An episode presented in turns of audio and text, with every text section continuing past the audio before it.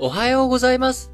2022年、令和4年3月10日木曜日。本日も新聞解説、ながら聞きをやっていきたいと思います。えー、まず最初の話題、丸一としては、昨日3月9日に行われた韓国大統領選挙。こちらのね、えー、結果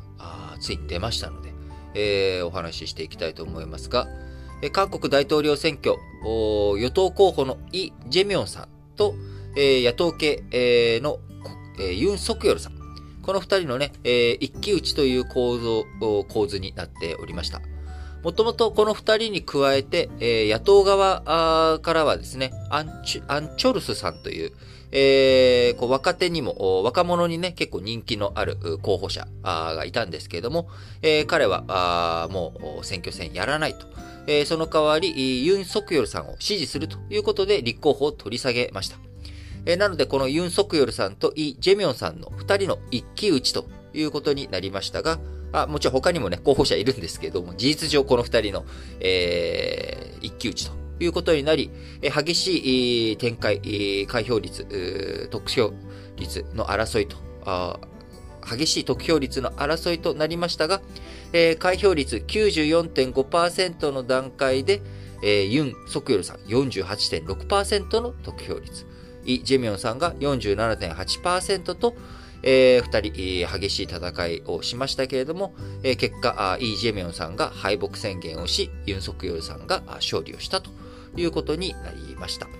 えー、日経新聞のね、今朝の朝刊ではまだ、あどっちが勝つかわからないという風な報道でしたけれども、えー、先ほどね、えー、ネット記事の方を見ると、ユン・ソクヨルさんの勝利ということで報じられております。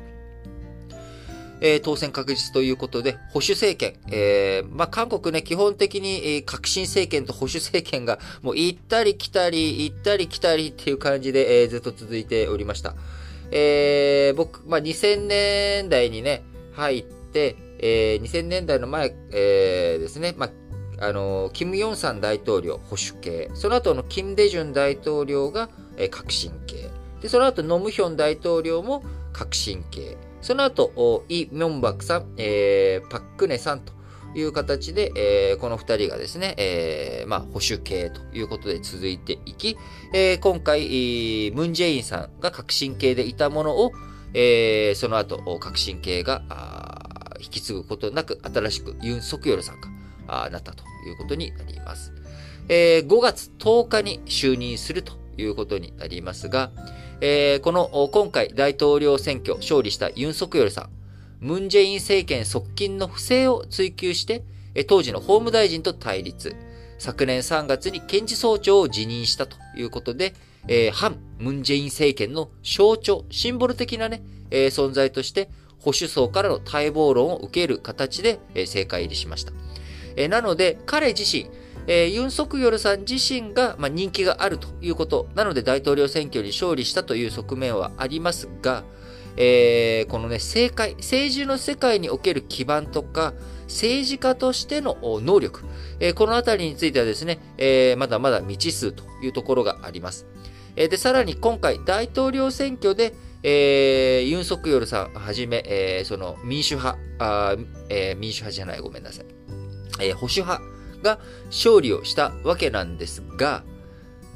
これ、えー、国会とかのね、基盤という意味では革新系があまだまだあ強さあ持っているということになるため、えー、今回政権交代ということにはなりますが、えー、この後政治の舵取りきちんとやって国会の基盤を作っていかないと、えー、ユン・ソクヨルさんとしてやりたいこととかあそういったあ政治のね、え動きという意味では、まだまだ大きく大転換ということになるかどうかというのは不透明な予想が続くんじゃないのかなと思います。えなので、えムンジェイン政権が僕は続くよりかは、え対北朝鮮政策とか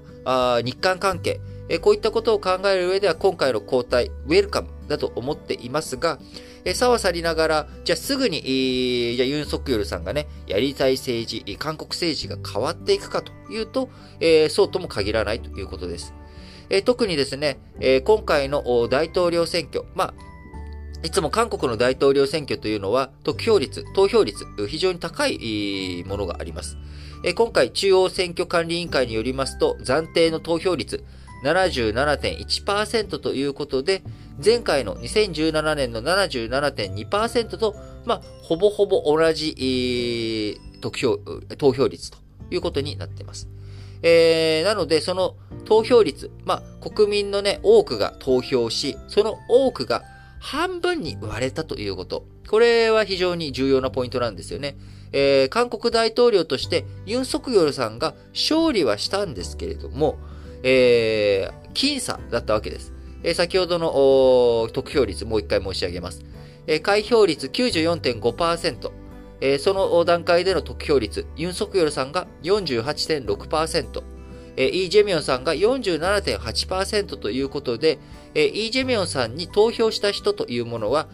え、有権者の数で言ってもですね、非常に大きいわけです。有権者全体100%にして、投票率が77.1%。その77.1%に開票率94.5%をかけて、えー、さらにイ・ジェミョンさんの得票率47.8%を掛け算すると、えー、一体何、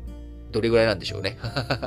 あの、8、9、7.2なので、えー、40%弱はああるわけです。そうすると、非常に多くの人がイ・ジェミョンさんを支持しているということには変わりはないわけです。そうすると、この後、ユン・ソクヨルさん、イ・ジェミョン支持層、こちらをね、完全に無視するような政治、大転換をやっていくと、えそれはそのまんま、今度は議会選挙とか、そういったところにしっぺ返しを食らってしまうということになる。えー、なので、非常に難しい勝ち取りが求められるということになります。政権運営していく上には。で、さらに、えー、先ほど申し上げました通り、ユン・ソクヨルさん、自分の力だけで勝利したわけではなく、今回大統領選挙から撤退したアン・チョルスさん、この人のおかげで、勝てたという側面、特にこんなね、僅差での勝利なわけですから、アン・チョルスさんの処遇とか、そのあたりについても丁寧さが求められるということで、非常に注意深く見ていかなければいけないということになります。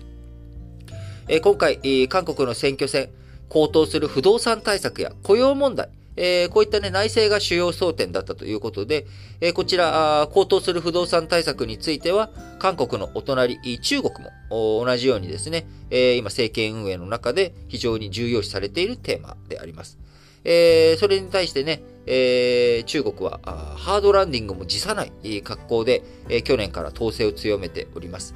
え韓国、似たようなことをやってしまうとですね、え韓国の場合は、中国と違って、え民主主義をとっているわけなので、先ほど申し上げたあユン・ソクヨルさんの反対勢力の人たち、えこういう人たちがね、議会で勢力を伸ばしかねないという側面もあるので、え大胆なあ改革ができるかどうか。えそして、大胆な改革をへじってしまうと。躊躇、ためらってしまうとですね、今度は自分を支持してくれた人たちからの突き上げを食らってしまう。失望したよと、お前やってくれると思ったのに何もやってきたいじゃないかっていうような動きにもなっていくので、非常に勝利をしたということは、まず大切なポイントでありますけれども、そこから、え、どういうふうに政権運営していくのか、白票を踏むような、あ僕はあ丁寧なあ作業が必要なんだろうと思っております。え、そうなってくると、えー、韓国を二分するテーマである北朝鮮との政策、えー、そして、えー、日韓関係、えー、ここでですね、えダイナミックな動きができるかどうかというと、えじわりじわりというような方向転換、あ急にね、舵を大きく変えるということも難しいんじゃないのかなっていうふうに思います。えー、ユン・ソクヨルさん、日本との外交については、首脳間シャトル外交、早期再開を目指す方針を示しており、え会見関係改善に積極的であります。歴史問題などの懸念については包括的な解決を唱えており、具体的な解決案の中身が今後の焦点になっていきますが、えー、まあ、先ほど申し上げた通り、大胆に転換していくことができるか、まあ、るいはね、こういうところについては逆にもう大胆に転換して、え、どっちに言われてもですね、非難される、こう、半分はね、意見が違うということはもう踏まえた上で自分のやり方をやっていくのか、どうするのかというところが注目されるポイントです。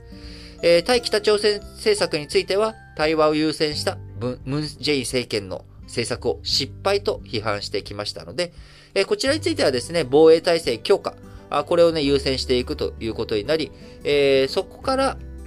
韓国、アメリカや日本との関係性を高めていきながら、対北朝鮮政策を切り口にですね、日韓関係、直していくということになるんじゃないのかなと個人的には思っています。そうしてくるとですね、ただ、中国との対立やロシアとの対立、対決姿勢的なところにもなってくるので、やっぱり韓国のね、世論を二分する、ようなテーマになってくると思います。え、日本の場合はどちらかというと世論、えー、僕はあんまりそんなにね、ロシアと中国と本当に対峙すべきなのかというところ、えー、慎重にね、検討しなきゃいけないという立場ではありますが、まあ、ネット世論をはじめとしたあ多くの方々からのね、えー、勇ましい意見というのは、えー、ロシアあなんかね、えー、敵対していいんだ、えー、中国に対して強硬姿勢をいけっていう、まあ、こういった言論というものが非常に日本国内強くなっており、安全保障を強化していこうっていう声、こちらがね、大きく出ているわけですが、韓国の場合はですね、それが、まあ、あのより日本よりも前線に近いということもあり、中国、ロシア、それとどういうふうに向き合っていくのかと。えー、そして、えー、韓国のね、財政基盤とか、えー、そういったところを踏まえていくと、えこれ以上防衛費にお金を出していくということ、えそしていくと、しわ寄せが、え貧困層とかね、えそっちの方に韓国行ってしまうと。えやはりね、あの、韓国も、えそう簡単に防衛費増やしていくということに対してですね、国民的なコンセンサス、え全体で取っていけるわけでもないので、えまあ、何が言いたいかというとですね、結局どうなるかっていうのは、まあ、丁寧に丁寧に見ていかなければいけないし、大統領が変わったということだけで、えー、政治がね、変わるほど世の中、あ簡単な話ではないということであります。えー、もちろんね、そこのリーダーシップが一番リードするね、リーダーシップっていうのが非常に大切なわけではありますが、えー、今回ね、ムンジェイン政権から、あそういったムンジェイン政権をのような革新勢力から、あ